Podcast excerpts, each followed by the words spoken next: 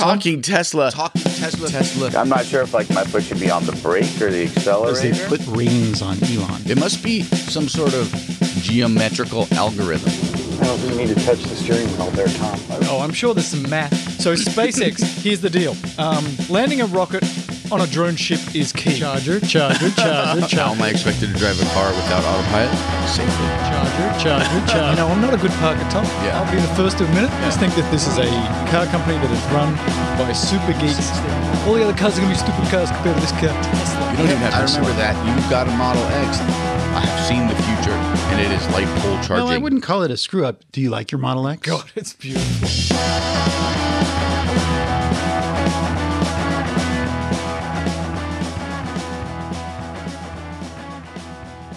Hey, ladies and gentlemen, boys and girls, Mel Herbert here. It's time for uh, Talking Tesla 168. It's a big show, a large show, a grand show, except it's not quite the usual show because, you know, we recorded for two hours and 45 minutes.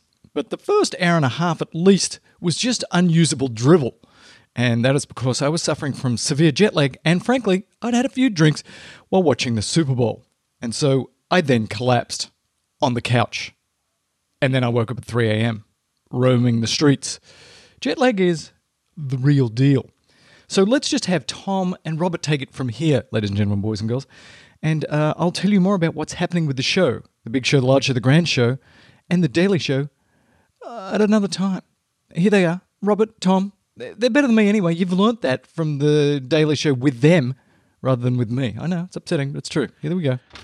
Okay, so the Model Y, 10 months from announcement of reveal to Where production we were to there, serious yeah. production, right? And we talked about And Shanghai, and Shanghai. literally 12 months from breaking ground to the first cars coming out the back door. Which, based on another YouTube video I saw about China building a new hospital for the for the coronavirus outbreak, Multiple. They're building two hospitals in a week. they built one in ten days. Yes. there's a YouTube time lapse of it. Ten days. Yes. beautifully done and pretty amazing. Whether or not it's functional, I don't know. Yeah. But But that's all right. yeah. Okay, and so here's the thing that I really wanted to ask you about. All right. So then they started to talk about the Cybertruck. Elon Okay. started to talk about the Cybertruck. And he talked about, he said this, I'm going to paraphrase, but it's pretty close Can I to say it in an Elon voice? No. I'm going to paraphrase, but it's pretty close to a quote. The demand is incredible. Never seen levels of demand like it. So the question that I have for you, and the skeptical friend of mine thinks it's because it's only a hundred dollar deposit. Do you feel like he's gotten it's higher demand than the three was initially? Well, I know people who put down three deposits and don't have an intention of buying one. Three deposits for the Cybertruck? Yes, sir. Why? I've asked this question. Mm-hmm. I think that it's almost like a Fabergé egg effect. People feel that, number one, it's a Tesla, that it's sort of like what happened with the Model 3, that a lot of us went to the store and stood in the line and put down a maximum of whatever, two times a hundred dollars, or was two times a thousand dollars. A I'm lot of us? was a thousand dollars. I mean, if you're talking about a lot of us in this room, half of us, Half of us did that. You did not. I went I did it online. All right. You did it in the store. But still, first day prior, first day, I'm, I'm taking a Rolaids because Mel got me all acidified in my stop stomach. talking.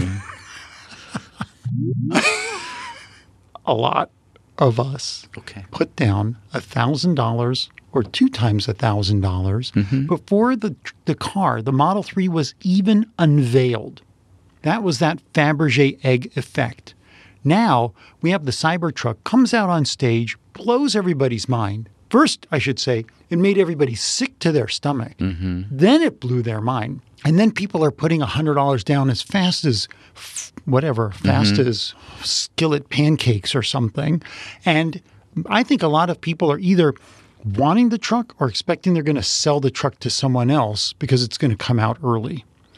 But it, it was a frenzied kind of an event. I can't get it through my head why so many people put their money down and bought or put so much money down. I think it was $100. It should have been a 1000 mm-hmm. I think they probably gave, made it a hundred just so that they could blow everyone in the truck world away. Right, but they don't. But they didn't even announce the numbers, so that doesn't even make sense in, I in a lot of ways. over ways. 250,000 at one From point. From them? Yes. Officially, they made an official announcement of Cybertruck There were a order bunch numbers. of tweets by Elon, Cybertruck tweets, where he was like 150,000, 200,000, 250,000. There was a series of tweets about the Cybertruck. But didn't they have like four hundred thousand Model Three orders at one point? Within 24 hours, they had hundreds of thousands. They the team, and I've talked to people who worked at Tesla Fremont, they were freaking out that there were so many orders for the Model 3 because they had no idea that they were going to get that kind of demand. Okay, so there, so there's that, right? So, so this is what I'm saying. Does this feel? If you're fact checking this statement with what we just talked about, do you believe that that's true? What? What's your question? When he said never seen levels of demand like this, I don't know about that. Right. I mean, I thought he wasn't allowed to say things like that anymore. true. It's like what do they call that? Forward-looking statements. It's an earnings call. This is a very important situation. So that's what makes on me. November 23rd, Elon Musk, 146,000 Cybertruck orders so far, with 42% choosing dual, 41% tri, and 17% single motor. And then, damn these pop ups, he sends out another, and he says again, with no advertising, no paid endorsement. Then he tweets 187K.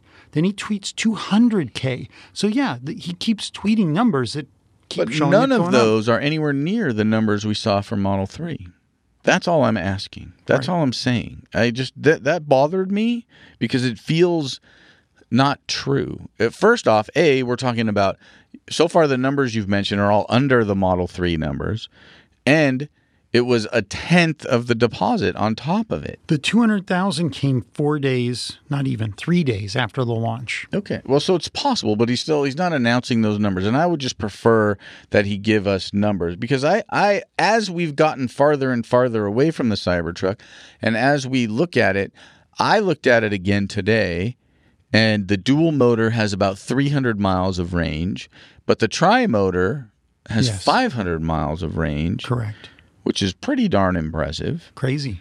and it's 70 so let's say it's 14,000 more than the Y Right. right that you we talked about a little while Right. ago 14,000 But that's coming still. The Y is like here. what's the Cybertruck going to be no I get that the Cybertruck's going to be here at mm-hmm. some point and it may be if things go like this it could be 6 700 miles of range for that vehicle just out of efficiencies just out of improvements in, i mean they purchased maxwell they purchased some other battery manufacturing company recently. Yeah, but when you're talking about a truck, what do the people, well, I shouldn't say this in such a broad statement, but what do a lot of people, maybe the majority of people who buy a truck, do with it? Yeah, they they toast 'em. carry heavy. yeah i'm not saying that he shouldn't do it i'm right. just saying so that a like we 500 could mile truck is not going to be a 500 mile truck. It's going to be a truck for 275 miles. Right. Or, or it's going to be delivered with 700 miles of range potentially. I don't know. Right? I don't know. I mean, again, I would love to go to that battery investor day in April, which Yeah. that was a pushback, right? It was supposed to be this what, last month. Yeah, end in of the year. Mm-hmm. January, but now it's going to be after the first quarter.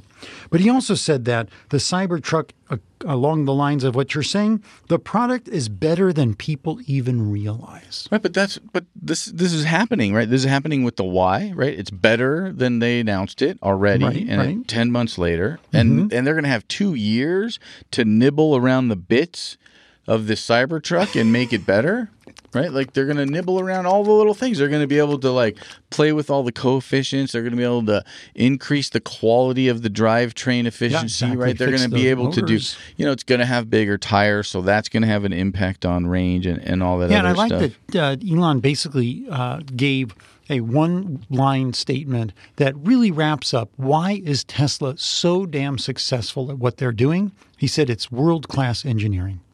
And he has done an amazing job, as has SpaceX, both Tesla and SpaceX, at attracting amazing engineering talent.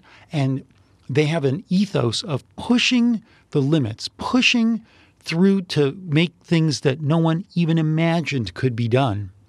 And that's, I think, one of the main reasons Tesla is as valuable as it is today and going Yeah. to be more valuable tomorrow. And in the last decade, they produced 1,000. This year, they can produce a thousand times more vehicles Right. than they could 10 years ago. That's pretty impressive. Although 10 years ago, they didn't have, you know, a big ramped up. Right, but imagine Factory. in so they built the Shanghai Gigafactory in less than a year. Correct. They're gonna they've started building the German digging holes at least for the German Gigafactory. Or at least digging up bombs. digging up bombs for that thing. So that's the thing is like how many factories could they build in a decade? Well, if you look at the ARK technology, they're looking at six total car producing or vehicle producing factories in by 2024. right, with each one of them having their own battery lines, right, which gives They would need six times the quantity of batteries being made. It's very, very impressive what these guys are doing, and that's why, you know, at the end of the day, the valuations that we that we talked about, you know, like are are quite possible in the fifteen thousand a share. Although maybe they'll do splitting, so it won't get that high. Who knows? And in the uh, the documents that Tesla put out, this sort of slide deck that uh, came with the earnings call on uh, whatever page this is, 16, they showed the layout of the Tesla factory in Fremont for car production versus the Tesla factory in China. This is just one of the most instructive photographs that I saw in here. And it shows that to make a car in Fremont, they have to go from the stamping department and kind of do a dog leg into the body in white welding department. And then they have to kind of go out and along this line and back to another section in another building for the paint. And then out of the paint shop, it's got to go into another section which has to U turn the cars around for general assembly. And it's kind of a, a bit of a physics mess. It's a tangle. Whereas the Gigafactory in China, it's basically one long U turn. Stamping, so in other words, raw material comes in at the one end, goes all the way down the line, body in white welding. Then it goes through the paint shop, which is all contiguous, takes a U turn out into the general assembly, and then boom, the cars come out, and there's a road, and there's, I assume, transportation to get those cars to where they need to go. And the Model Y factory, which they've already broken ground on in Shanghai, will be, I'm sure, the same and the cars will just flow out in the same nice U turn kind of method. And that tells me that they can make cars a lot less expensive because the cars spend less time going from stamping parts to driving out the door. Yeah, but you said Model Y factory. You meant well, Model Y line in the factory. Or no, they're a building whole a second, factory Factory. So that, on that site. uh, it's a it's just behind on the next Okay. field over. More melons will be injured in the development of the Tesla Model Y in China. Crazy. It's crazy where they're going to build the Y, looking at this and thinking about the size and the quantities that they have to push to do that at Fremont.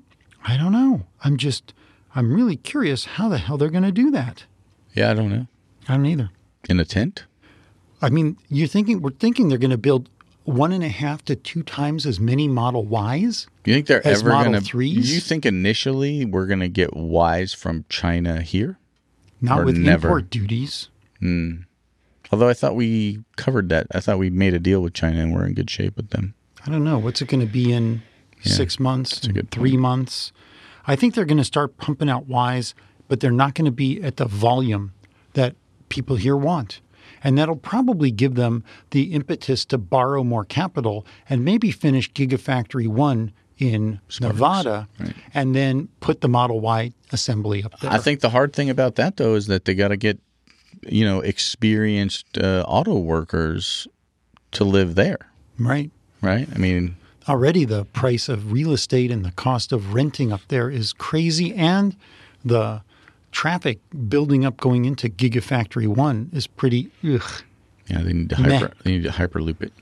so they they sort of um, talked about how the first quarter, don't expect a lot of profit in Tesla's first quarter Mm-hmm. in 2020 because, again, this is the month where people don't buy that many cars.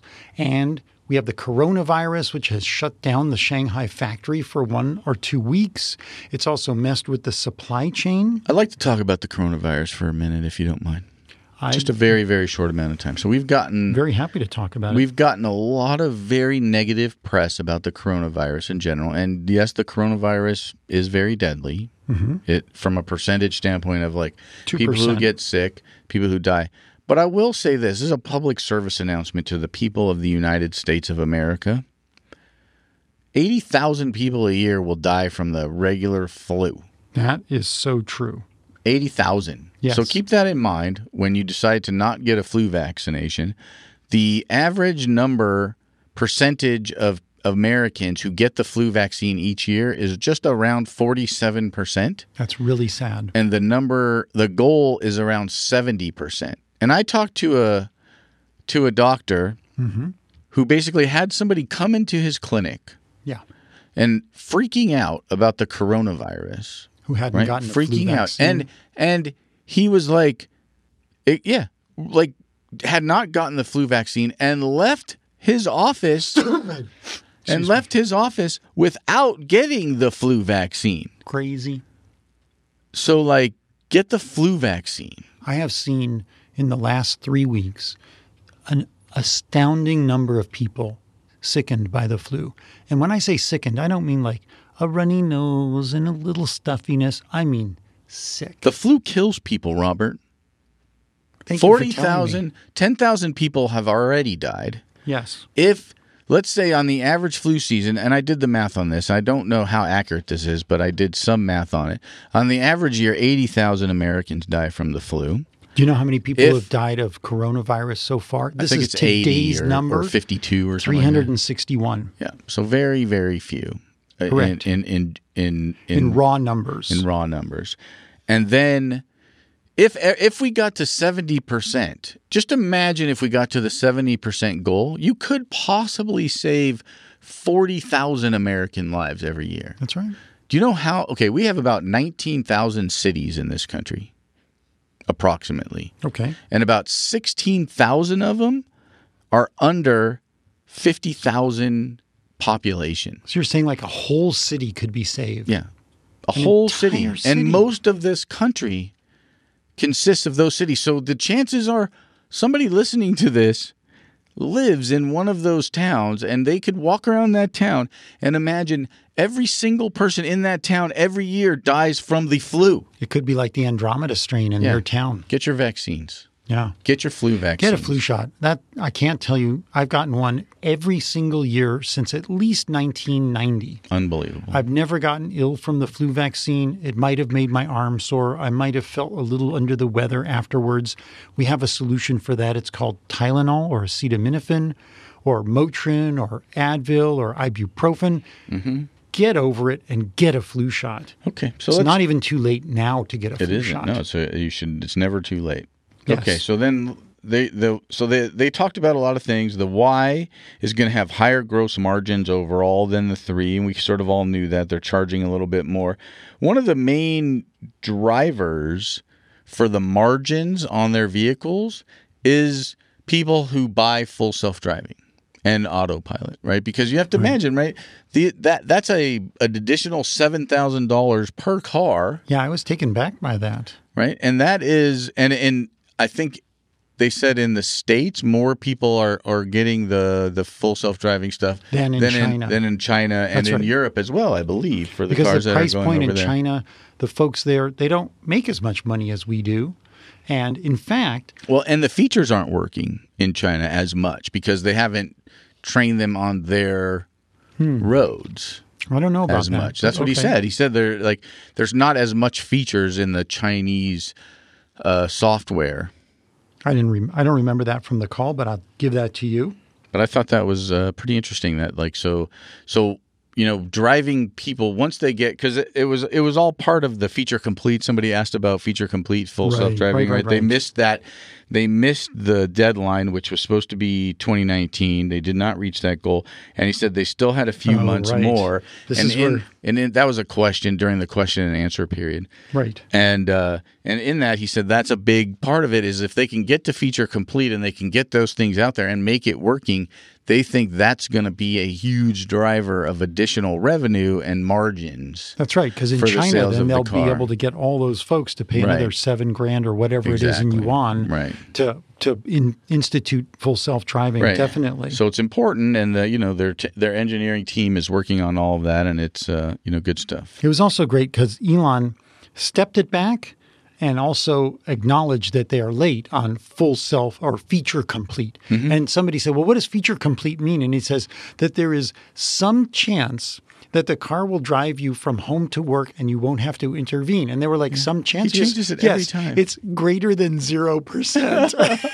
so it could be 0.01 chance. You could drive to work and back a thousand times Yeah. and it'll work once. And I'll give you a That disappointed the hell out of me. It's Super Bowl Sunday, so I'll give you an analogy. He seems to constantly be moving the goalposts around. it's just like uh, one day they're 80 yards apart, and one day they're 100 yards apart. Like, what are you? What are you doing, buddy? well, like, that gave me pause as I was Yeah. Mm-hmm. putting together my order for the Model 3. Do I want to spend seven grand or we know you're gonna. do I want to spend 7700 Well- or 8 or 9000 when it actually becomes available? And in the meantime, I could take that 7 grand and buy Tesla stock. You could, but you also don't get autopilot at all. Yeah. You don't get. You don't get Yeah. the current version, right? Because use of the way a lot. because of the way they moved the features around in that thing, like the not getting it. Yeah, the, Yeah. the- Oh. you're not getting it, and that's one of the reasons why I haven't put the other four thousand dollars is because I have all of the things Yeah. that currently work in the seven thousand dollar thing that you buy because of when I bought my car. So I have the auto park. And I have all of that stuff, and I have the summon. I have the advanced Hey, summon. Elon, are you listening? How about you put in a little checkbox next to autopilot and just say, purchase $7,000 worth of Tesla stock today, and we'll give you the autopilot, but we won't give you all of the, the final autopilot features. Then you'll have to buck up some more money, or I don't know. There should be some That's way. That's a terrible idea. you think so? Yeah, right, I mean, it's, a, it. it's an interesting thought, but it's not a good one. It's not a good idea. All right, opinion. forget that. All right, check that one. Yeah, so he said feature complete. He was hopeful, but it's not happened in 2019, maybe in a few months. And um, he says there's been so much work that's gone into the core autopilot software and the AI hardware team. He talked about video training, labeling efficiency, that it's a, a thousand times better than it was earlier, and that now they're trying to use all eight cameras simultaneously. And I didn't understand it a lot, but there's a lot of talk about that on the internet and how that is a really big step forward. And that uh, challenges all the other automakers at what they do. And it probably challenges the CPU that's in the current hardware to try to get that many cameras working at the same time. I had a very, I had an autopilot identification thing happen to me on my way over here today that I had never seen before. So I was driving down a medium sized side street, you know, a bunch of apartments, a lot of cars double parked, and there was a gentleman in the street, you know, on the street side, kind of walking you know on the on so i'm driving north and he's walking south on the street side of cars and at a pretty good clip Like he had just parked his yeah cars? like he was parking his car but he was walking like back towards other cars or whatever Okay. and i was close enough to him and I, probably by 30 yards out my car started beep beep beep beep beep beep beep, beep and like his effigy Yeah.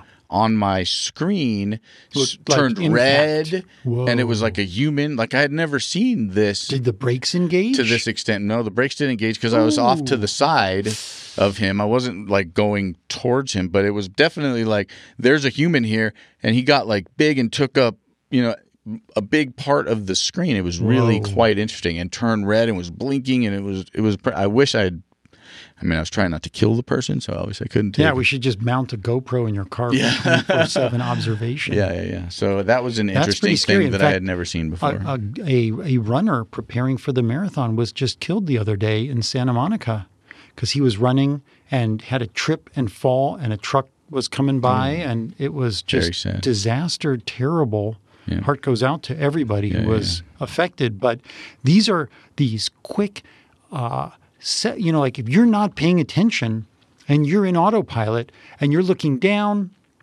you're focused on something, a Yeah. screen Mm-hmm. or your lap where you just put some, I don't know, and something like that happens, you're toast. Yeah, you yeah. cannot take over that quickly. That's why it's so important to stay focused. Yeah. And uh, I don't know how many autopilot disasters we're up to at this point, but Elon is still driving very hard. Right. And he talked about the insurance product. and I was not in autopilot when this happened. Just to be clear, I was driving, and the it just was the, the his. You know, it was basically a warning that something is there, and that something is a human. and it really got your attention. Yeah, yeah. Oh, instantly. So it was great, and it was it was dark, right, just after dusk, and he was wearing dark clothing. So again, very grateful for that aspect. But let's go back to the gig factory. So they started. They also discussed like somebody asked a question about gross margins at China versus Fremont Right. because the cars are a little cheaper in China, They are. but the margins are the same.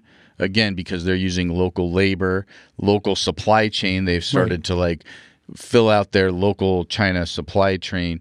And what And you said early, the more efficient. flow of Right. vehicles down the line. So my guess is it takes less labor hours per vehicle or less time from like when the vehicle is started to be produced to when the vehicle ends being produced so they can get them out of the door a little bit faster. So that's that stuff is very very cool. And then again, we he talked about the range. He wasn't specific about whether or not what the current range on the X is, and the reason that they're still reading it, the S is reading as 373, even though it's in the 3As, is because they haven't gotten the EPA certification. Right, that would take that time, and they don't mileage wanna focus right, on so They're just they're not bothering. And that tells me that there's probably going to be another range increase Yeah. bump up.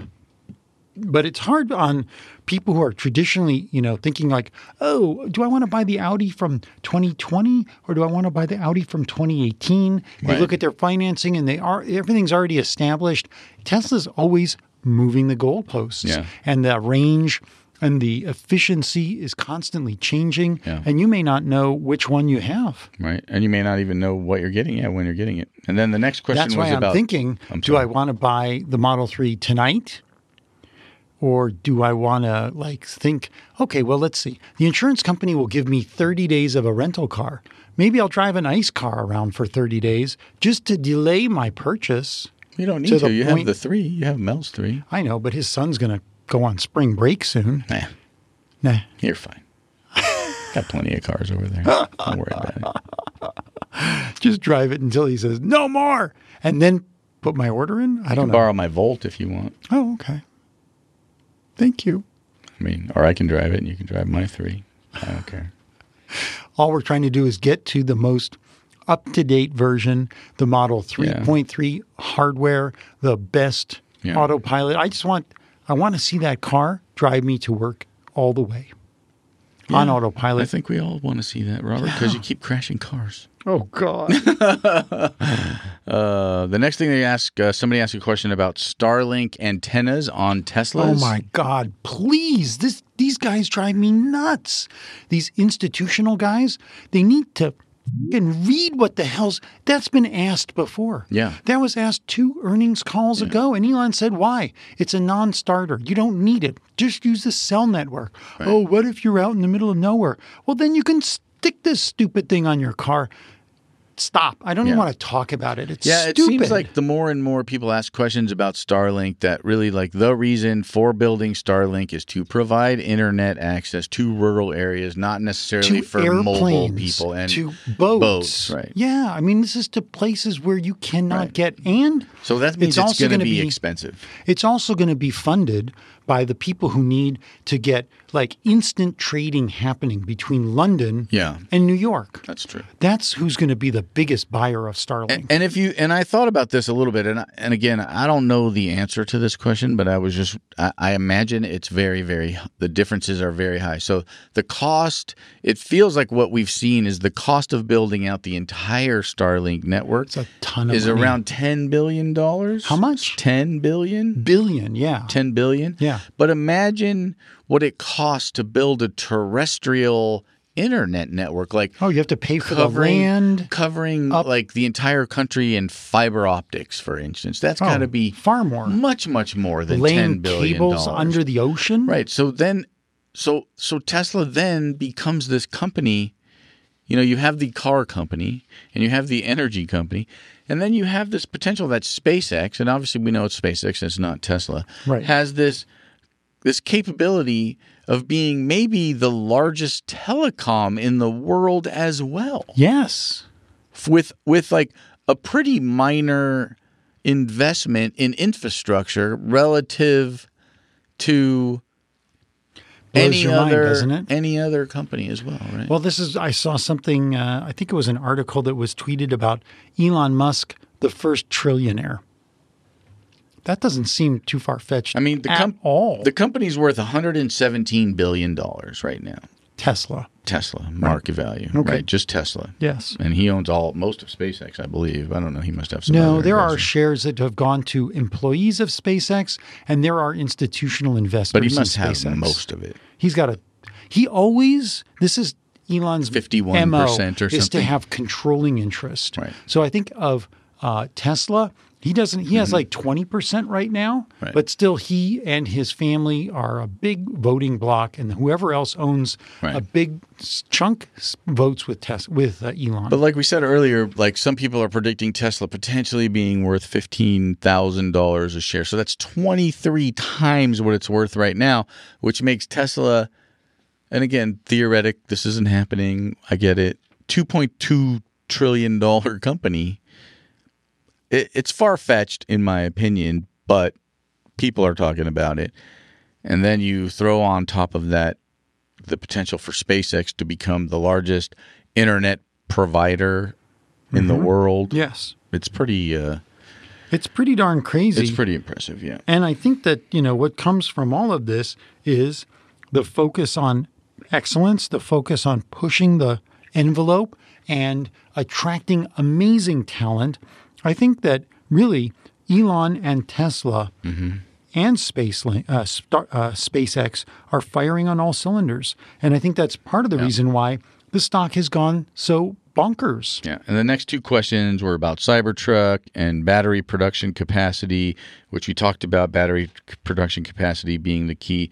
Cybertruck, how many can you make? He refused, he didn't answer the question, but he said that they have three to four years of what they think they can produce already in orders, Yes. which again, we don't know what those numbers are, blah, blah. blah. Well, Uh, but I'm like, if you go off by the numbers, again, battery constraint. I keep coming back to it. Battery constraint. Yeah. If you look at the numbers, I mean, they've produced 336,000 cars in 2019. Right, but that's what he says. He's like, if we don't increase 366,000. if we don't increase our battery capacity, our ability to make batteries, we can basically produce that many cars again, just different, v- different percentages of change Y. around the numbers. Right, so it would be hundred thousand less threes, but the hundred thousand Ys. Right, like it just moves. They're just Right. basically moving the batteries from one platform to another platform, Right. unless they can increase capacity.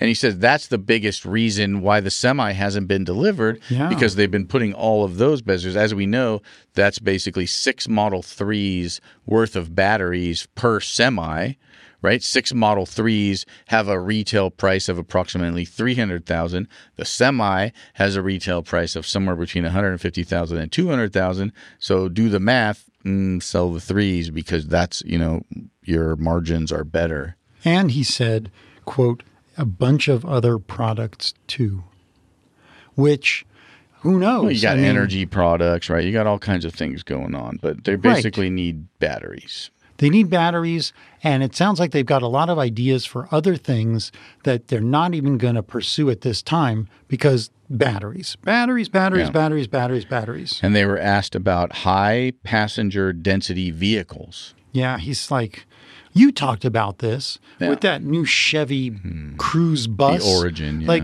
how many people really do want to sit facing each other? He talked about the average number of people in a car, 1.2. Mm-hmm. That's not a lot of people in a car. That's less than two people. I know. And it might go up to 1.4.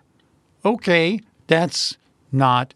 That is an underwhelming increase in the number of people. Look at the carpool lanes. But you still got to make it good. I think you can still fix that. Like if you made it better and all the buses were electric and they were quiet and you fixed that and last everybody mile had thing, Wi-Fi. right? And you fixed that. Well, like LA LA subway, they have they added 5G inside all of the subways now, so you're connected the uh, entire way. Yeah, I was on it recently, and it's 5G. I was just on it last week, and I didn't. Uh, I didn't know that. 5G from Universal There is all no the way. 5G. I thought. Well, it's 5GE, whatever they're calling it, but that's what they 5G, that's yeah. what they put underground. nice. And so it's not from, Wi-Fi. It's 5G. Yeah, it's 5G. Okay, Yeah, it's so like it's basically cellular. Yeah. Yeah, whatever. Un- Okay. Most people I think at this point probably have unlimited data No, plans. a lot but, of people don't, but I just got it. Yeah.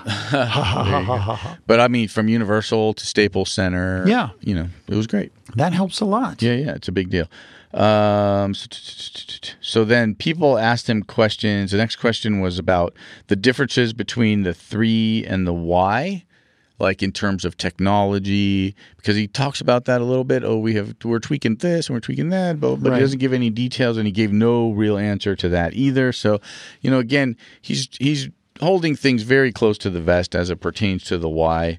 Um, and that's Yeah, I was disappointed because I really expected us to get a big wide download on this investor call, and they just held back on that. I Mm-hmm. Yeah. guess maybe they didn't have to Yeah. because their earnings were up, their cash on hand was up, and their profitability was up. And so they didn't need to throw any more icing on this big cake. Yeah. The next uh, main question that I wanted to talk about with you is the somebody asked why not borrow money. So right now, obviously again. Tesla's stock is gangbusters. Well, Right. this is interesting. So bear with me for All a minute. So why why not borrow money right now when the stock is super high? You know, and and Elon said, well, why would we want to dilute the shares of the company? Why would we want to dilute the company by by doing that? Basically. Um, and the guy said, "Well, how about acquisitions?" And Elon basically shot back at him, "Who should we buy? Yeah, tell us. Tell me who. We wanna tell me who we should buy because like I'd be buying." He's like, "We are spending as much. We are spending money as fast as we can, Right, and we're doing as in the right way. In the Exactly. is in the right way, and that's what we're doing. And It's like that- the limitation is not money. yeah, The limitation is talent. Mm-hmm. In other words, engineers and people to build this stuff and batteries." And batteries. Absolutely. And then the then the next question was, what about debt paydown? And Elon was a little bit cheeky about this, and this is really the point that I wanted to get at. And he said, well, that's not a wise move because again, it dilutes the shares of the company and sort of puts more shares out there, makes makes the company less valuable. And he said we paid down five hundred million dollars in debt in the last quarter, which I thought was interesting. However, Tesla's never had more debt. Also, Tesla's currently sitting on almost thirteen and a half billion dollars in debt. Yeah, they took on a bunch in Yeah. China. Mm-hmm. So Yeah. when you take when you factor all that in and their ability to be profitable, I don't know. I mean that that it seems it sound- seems like a lot of money, but but as the valuation of the company grows, see that's the the other interesting thing about it is right when the company's worth 50,000 50 billion and they owe 9 billion, that's like 20%. But now that the company is worth 117 billion and they owe 13 billion, that's only 10%. So like as the valuation of the company grows, their debt load actually increases, you know, as a percentage of of the company and and that's a positive, I guess. But it's still money that they owe. Yeah, evidently the the cost of servicing the debt he made sound as if it was trivial. I'm sure it's not trivial, but I guess it's worth it to have it.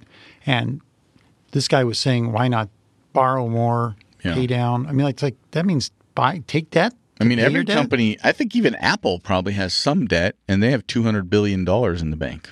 Right. Agree. They also talked a lot about batteries and how he's buying batteries from both CATL and LG and some smaller partnerships, but he was he was pretty quick to say, "Oh, and our relationship with Panasonic is really great." Yeah. And he Even also talked about Maxwell. even though they were butting heads there multiple times. But maybe that means that Gigafactory 1, or I should, you know, the nomenclature has changed. That's true. There's no more Gigafactory Right. one, They're not two, three, numbers, four. they're locations. Yeah, so Gigafactory Nevada, yeah. which I guess means there won't be a second Gigafactory in Nevada. There could be. They'll just be in Gigafactory Sparks, and then they'll say Gigafactory Why wherever the other one is. Gigafactory Sparks? I like that. It got Gigafactory batteries. Well, if they open a second one in Nevada, then they likely will. maybe. So he was saying that uh, their Panasonic relationship is great. Yeah. And uh, then people, they, this one guy from New Street Research was asking about battery capacity, and this was the part of the call again that really got me in the gut. Mm-hmm. That it's it's all about batteries. I wish tomorrow they could triple their battery output because that means I would see Cybertruck everywhere Mm-hmm. Yeah. and not smell the freaking diesel fumes on the 405 and the 110 freeways. And I would see Cybertruck. I would see Semi. everything rolling out. And Roadster. yes. And if they could make the batteries cheaper still, Yeah. and the price of the cars go down still, because that's one of the things that uh, he was telling this guy from Oppenheimer that their pricing structure, it sounds like he was getting a little on Elon's butt for dropping the price so much in China. Like, isn't that going to affect profitability? And Elon said, well, our goal is really to put cars in people's hands Yeah. and not just, you know, ream for the most profit that we can. We're here for sustainable Mm-hmm. It was a really interesting moment, to be honest with you, in an earnings call that he said that. I know, but that's the truth, and that's why I never really expected, other than the price to uh, um, uh, go up. I never really expected to get a lot of, sh- of you know earnings, you know dividends Yeah. from my Tesla stock because Tesla is doing what needs to be done to But help. but it's also not going to be a 501c3, dude. Like, it's not just going to be like a nonprofit at some point No. where they're just putting out cars and not making any money on them. I mean, that's no, a- that's not true. I mean, they have to be they have to make money to be in business, Right. But at the same time, dropping the price in China and having China sales spike to like twelve hundred a day on one day, Right. That's crazy. But the They- margins are the same, right? The cars are cheaper, but the margins are the same. We talked about that a few minutes ago, right? Yeah. That's what he said. Like labor's cheaper, the supply line is cheaper, the logistics are cheaper. I don't have to ship them to China. All of those things reduce the cost of making the car to the point where even at five or six thousand dollars less, and I don't know if that's the number, whatever number it is less, the margin of profitability of their capex per vehicle is is the same. So that's great. As long as their margins stay the same, that means that their free cash flow basically stays the same and allows them to do what they need to do. They're not going deeper and deeper into debt for that specific thing. They're not taking a loss on those vehicles because they're making them cheaper. They're not having 10% margins on their Chinese made vehicles and 25% on their US made vehicles because that would make us all feel like we were subsidizing sort of cheaper cars. Yeah. I don't necessarily care, but you know, it is what it is. People, uh, things are cheaper in a lot of places than they are here, and things are more expensive in a lot of places than they are here. Sure. That's just the reality of capitalism in a lot of ways. Yes. Understood. And then the last thing about the battery that the last question was sort of like, what's the deal with Maxwell? And he was a little, again, a little standoffish, not really wanting to answer this question. But the one quote, people's mind. right? But the quote was, "Yeah, it blows my it blows my mind what we're working on, and I know it." Yes. And he said the rabbit hole runs goes way deep when it comes to cells and batteries, that they're next level. We know so much. I think all of that basically made every other car maker who's now venturing down the EV road very uncomfortable Yeah, and they're because all it's the truth. Yeah. Tesla, they are they are orders of magnitude Yeah. ahead of everyone else. And what was interesting today on in the Super Bowl, Mm-hmm. did you see the ad for uh, Hummer, the all electric Hummer? It's coming. and the e-tron. and the e-tron, the Audi, and the electric Porsche Taycan, Mm-hmm. which was a really weird ad where this dude is like stealing the Taycan out of the Porsche Museum, Which looked very cool, by the way, It's very cool, yeah. and they didn't even play up the fact. I mean, it was so it went it was gone in a second, but it's like he's creeping behind the security guard. Yeah. it's silent. Yeah. I mean, like I don't know if everybody really caught that. I did, yeah. That was cool. Right. Why didn't they just take the car out as well? They set off alarms and then they had to have all these other Porsches chasing it. They should have had the fact that this thing is faster than almost all the other Porsches. Yeah, it was it was an interesting. I think Porsche was wanted to like really play up their entire brand Right. in that commercial and just say, "Hey, this is a member of this of the Porsche family." Maybe. And all I mean, they were racing Not that it's so much better, but of course, how many are they going to make? 400? Right, and it's also half as efficient as a Model S, right? Like so, same size battery, two hundred miles less range. Right.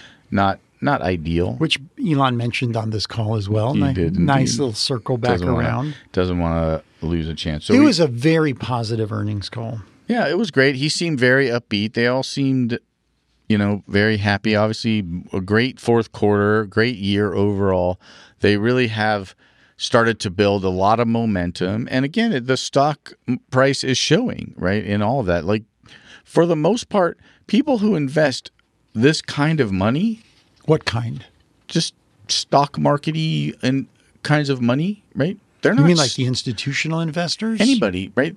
They think about it. They're not stupid, right? They look at the company and they say, what is the opportunity here, right? Like to get in on a company. Let's say Tesla in the next four years has the ability to build four more factories, uh, you know, two in Europe, another one in another part of China, maybe another one in the east coast of the US, maybe Yes. even potentially one in South America.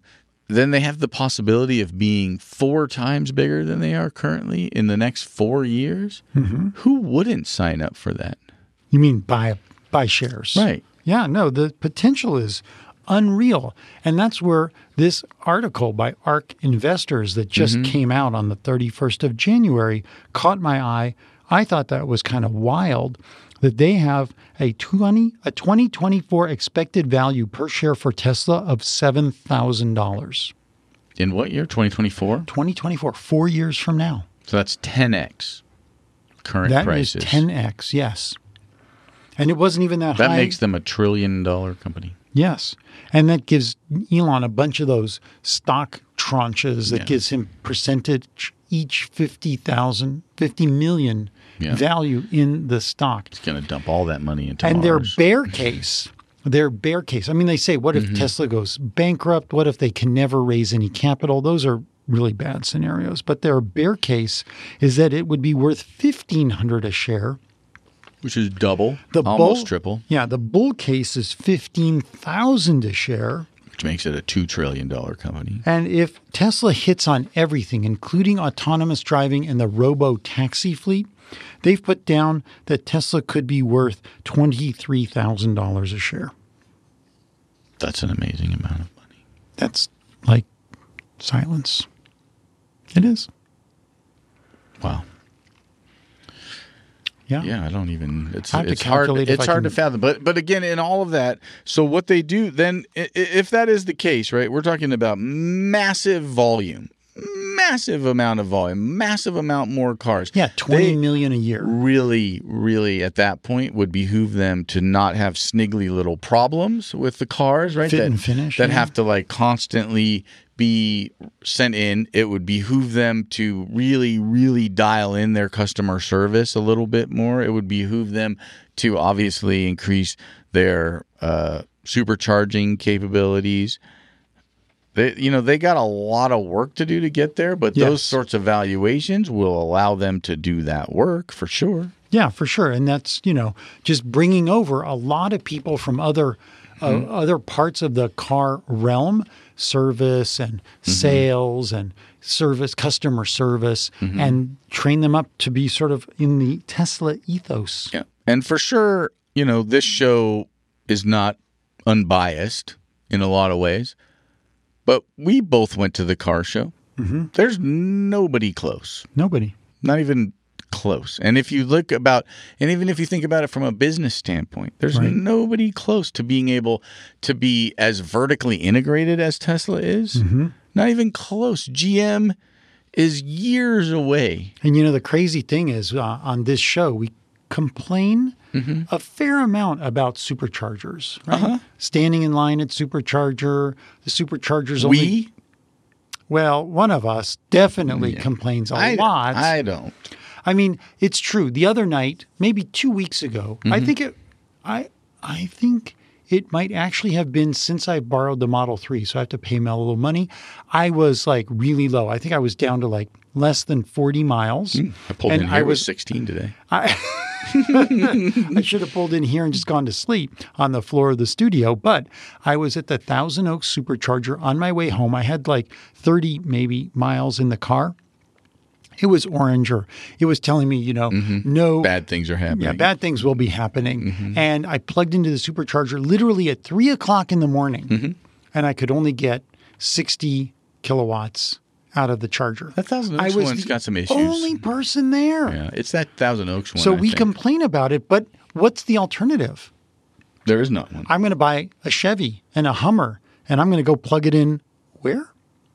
I'm going to buy a Porsche. Where am I? Oh, wait, Porsche. They they will they will charge at 300 kilowatts. Is that right? 500 kilo. Where? Mm-hmm. Nowhere. Nowhere. I'm going to. they're building a network, Bob, Oh, Robert. right. Yeah. When is it coming in building a 2020? I mean, they're building it, and, and any bit of capacity is helpful. So let me tell you about superchargers then. Please. Yeah. How many superchargers do you think opened since our last show on January 12th till now? 20 days. 22. You are so close. Mel, how many superchargers do you think? I hate superchargers. Wait in line. Not enough. I was just going to leave a blank space so he could drop it in tomorrow. Oh, well, then, yeah, you should edit that part out then, dude. you want to ask it again? Mel, how many superchargers do you think happened in the last 20 days? Not enough. Oh, wait, I did it again. I think there was enough space for him to cut. It's a different, it's also a different uh, line, so it doesn't matter. It's a different track. So he can just blank you out Mm, yeah. from the whole show. yeah. It'd just be me talking to him. Yep, it's true. Yeah. So we have 19 new superchargers. Nice. We have two in Poland. That's cool. The first two in Poland, okay. in Warsaw and, And Radom. Does that complete any kind of like travel corridor that was sort of incomplete before? Because that's kind of an important. yeah, if you thing, want to right? do kind of a loop around the western side of Poland, it does. Okay, In fact, And I uh, do. But guess how many plugs there are in Warsaw? I'm going to say four. Two. I'm going to say half of four. How many do you think in Radom? also two. Four. Damn it! you got me on that one. And they're Robert. they're the standard superchargers. 150s? 120s. 120s. That's Yeah. pretty good, though. Yeah, I guess there's not much demand out there. Give a Metro charger. We've got two in Germany, three in Canada, one in Taiwan. We got some in Florida, Massachusetts, Maryland, Michigan, New York, and Connecticut. So, no, it's not all in California. That's good. Construction. How many do you think went into construction? 16. 26. I know. Hold on. 26. What do you think, Mel? Crikey! I don't know. and one of those was in Serbia. Ooh. So here's a theme. We're starting That's to cool. move into Eastern, Eastern Europe. Europe, yeah. And then permit, we have nine new superchargers that have been permitted. So this is a good week or a good two weeks Yeah, for that's great. superchargers. And I'm glad that because of that big rush of superchargers at the end of 2019, Yeah. that now we're not like they didn't just push those forward and everybody's taking a break. They're actually continuing the ramp up of the superchargers, which Mm-hmm. is so very important, especially since, well, I guess superchargers need to match battery production. Mm-hmm. Is that? Would you say that's right? Yes. Yeah. I mean, I think Those are they're kind they're the- definitely interrelated. Those are two sure. Mm-hmm. constraining elements in Tesla's success. Although you know, if you're if you buy a Tesla, you should um, put a charger in. Yeah, Uh, charge at home. Not need the supercharger. That's mostly what I do. Yeah. And you as well. Yeah.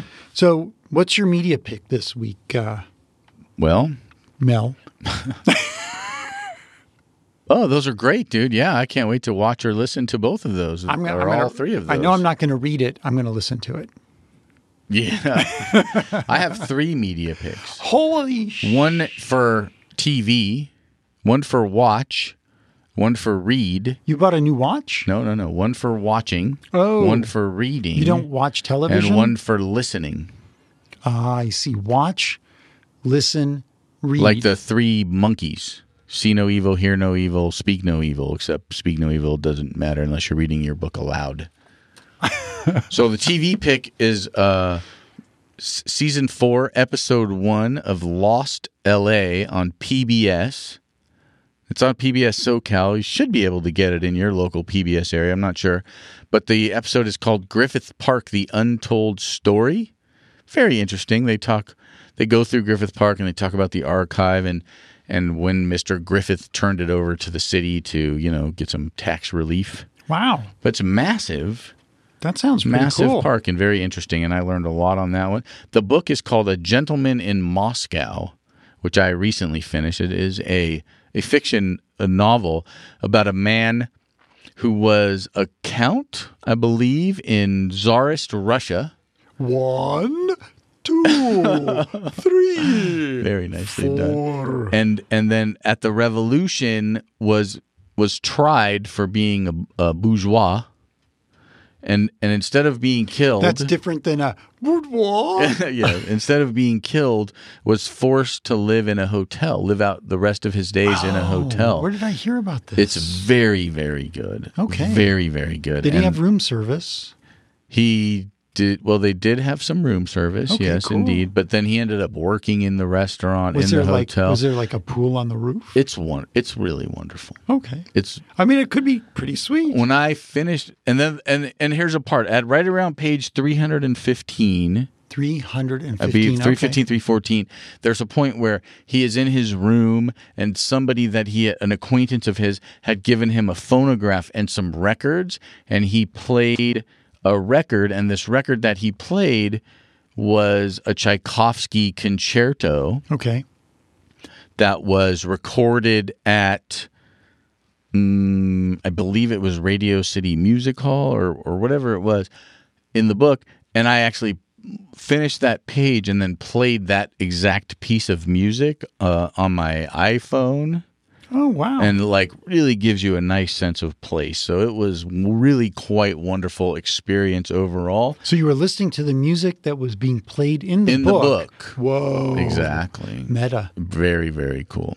And then the music pick is not that music pick, but it's a band called I'm With Her.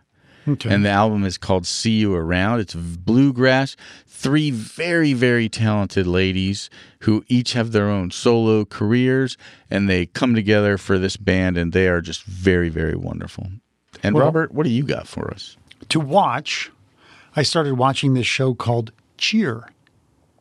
It's about cheerleading. Interesting. It's a very interesting show. It's uh, it it is on parallel with what I feel when I watch the Super Bowl or when I watch a really good NBA game and the amazing players and the commitment and the unbelievably hard work that they do to get as good as they are. And in this, it's about this school called Navarro, which I, I never heard of, in Texas, which has won, I think, more national cheerleading championships. It's a community college. So get this usually, colleges uh, they compete for cheerleading champions. Mm-hmm. And if you have four years in a college, then you've got quite a bit of time to work on your technique and your abilities. It's sort of like, you know, mm-hmm. it's gymnastics, it's dance, it's a bit of circus. Strength. Yeah. Oh, amazing. Everything. And they have four years to do that. Well, not in a community college, you got two years. Well, I mean, I went to community college for a long time. Yeah. Maybe three. I don't know. but still, it's more accelerated. Yeah. And this one community college has won more of these championships than any. And this is a kind of a docudrama mm-hmm. of what they go through. It goes into detail of the various performers, it's it's I'm I'm you know through three episodes of it, and I'm hooked, and I think it's really great. This is on Netflix. Netflix. Yeah. And then I started reading a book because Elon told me to. It's called Surface Detail by Iain Banks. Okay. And uh, I kind of partly read it because I'd read one of his other books in the past. This is a very futuristic uh, science fiction writer, and he is bouncing my head up against this ceiling, this glass ceiling of trying to understand what the world the universe could look like in a few thousand years with the developments that are going on, the various levels of civilizations, one through eight or 9 mm-hmm. that have like orders of magnitude difference between them. And like, you know, one ship of this culture group that's they call them the GSVs, is so sophisticated that if another lower civilization would want to try to attack it, they won't even get a scratch on the ship. Well, It's just very cool. The book goes all over the place. You're like following different characters, and it takes a while mm-hmm. for it all to sort of like start to gel and start to come together. I'm a, a little over halfway through, and now I'm at the point where I'm starting to see where this is going to go, and it's very cool. nice. Yeah, something to get your head around. Really push your limits on storytelling. I like it. And A Gentleman in Moscow was written by Amor Towles, T O W L E S. What a great name, Amor. I know. A M O R. Amor, maybe. Uh, maybe. Mi and I'm with her is Sarah Jarosz, Al- A- Aoife O'Donovan, and Sara Watkins. And they're excellent. Sarah Jarosz is one of my favorite bluegrass artists of all time. Excellent. I've seen her six times at least. She's wonderful. What a great way. And how about letters? Letters. Oh, we don't. Uh, do we have any letters? I don't know. I don't think so. Nobody, either nobody ever writes us anymore, or our producers. Well, are, we can look and see if there's anything. Let's real quick, since you asked. Let's go to let's go to the Facebook ah the and Facebook. see if anybody's sent us any messages via the Facebook that we never answer. Yeah, Because I said I would check more often. So you know, I don't want to be a liar. yeah. I mean, I don't have any particular questions that I can think of that people have twittered me, uh, but the reality is that we would love to hear from you. Yeah. And so Be great. Put put any of your questions since I follow the Twitter on a pretty regular basis at R R O S E N B L. That's my name shortened, Robert name. Rosenblum. Yeah. I picked that because that's the that was the moniker I was given in 19 what 94 when I first started playing on the internet. And so I've kept it ever since. So send me your questions. I'd love to put them in the show. I have a lot of people who direct message me, and uh, it was great to see you. It was great to see Mel I'm back from Australia. Time lag and all of that. Was it? Well, We'll I wouldn't say he was at his sharpest, We'll find out. but Uh, still love him. We did get a message from Norm Reckman on Talking Tesla. Uh, you were recently talking about the need for a feature where you can immediately watch your SentryCam videos. There's now a product called the Roadie, which accomplish it. Check it out at tryroadie.com. I've not tried this out. It is a wireless dash cam viewer for Tesla cars. I don't know what it is. I don't know if it's an app, but thank you, Norm, for sending that over. And uh, let's see, on January 22nd, hi guys.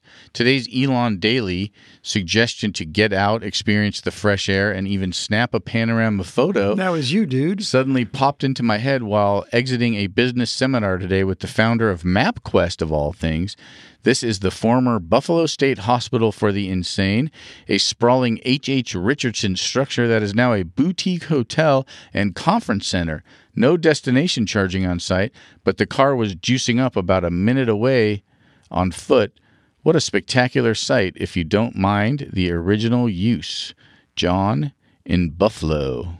Thank you, John. What a wonderful photo. He sent Oh, a nice. 360 panorama, a little snow on the ground, a wonderful looking uh, hospital. I'll have to come over and take a peek Wow, that. very, very cool. So And I just uh, checked the test, Talking Tesla Twitter account. Mm-hmm. The last question we had was from December 19th. okay. But there have been a number of message requests, but they say things like message hidden due to suspicious content. That's awesome. So yeah, continue to send your stuff via Facebook. Continue to reach out to us via Twitter. Uh, thank you very much for listening. Mel will be uh, Participating? he'll be participating soon. He's very jet lagged, Yes. and uh, he enjoyed his Super Bowl very much. All right, that's it for us. We'll be back. In about two weeks. We will indeed. Yeah. Have a lovely day. Wonderful. Bye.